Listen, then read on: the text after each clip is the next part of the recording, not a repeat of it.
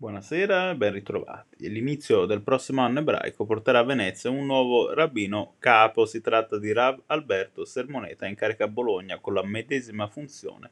da 25 anni esatti. Una nuova sfida che si materializzerà alla fine dell'estate, nel periodo delle prime festività dell'anno 5783. Rav Sermoneta, nato e formatosi a Roma della comunità è stato sia Kazan che Sofer, subentrerà a Rav Daniel Tuitu, il cui mandato è in scadenza. La sua, dice Dario Carimani, presidente della comunità ebraica di Venezia, pagina ebraica, è la candidatura che ci è sembrata più appropriata per una realtà come la nostra, un rabbino di grande esperienza che ha saputo reggere una comunità significativa come quella bolognese, con coerenza, polso fermo e autorevolezza eh, per eh, Calimani il Rav Sermoneta è un maestro con la M maiuscola, competente ed equilibrato, tratti distintivi chiaramente emersi nel suo lavoro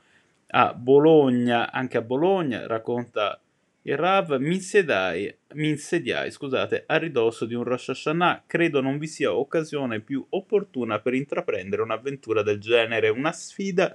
che il Rav definisce complessa e affascinante anche alla luce della storia unica nel suo genere, attraversata da questa comunità, un impegno, quello in arrivo, che si annuncia coinvolgente per più di un motivo, tra gli altri, Rav, per il fatto che a Venezia abbiano operato quelli che considero i miei due più importanti maestri, Rav Elio Toaf e Rav Avram Alberto Piattelli.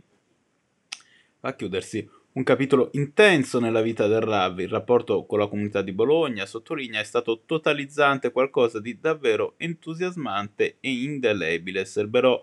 per sempre nel mio cuore l'affetto ricevuto in queste ore e in particolare l'applauso e gli abbracci delle persone riunite al Tempio per Shavuot, un segno fra i tanti, prosegue il Rav, dell'impegno che sento di aver profuso in questo lungo periodo di servizio ho cercato di, infatti di essere al tempo stesso un rabbino, ma anche un educatore, un maestro, un punto di riferimento a 360 gradi. Le testimonianze ricevute dai vertici comunitari e dagli iscritti mi hanno emozionato e soprattutto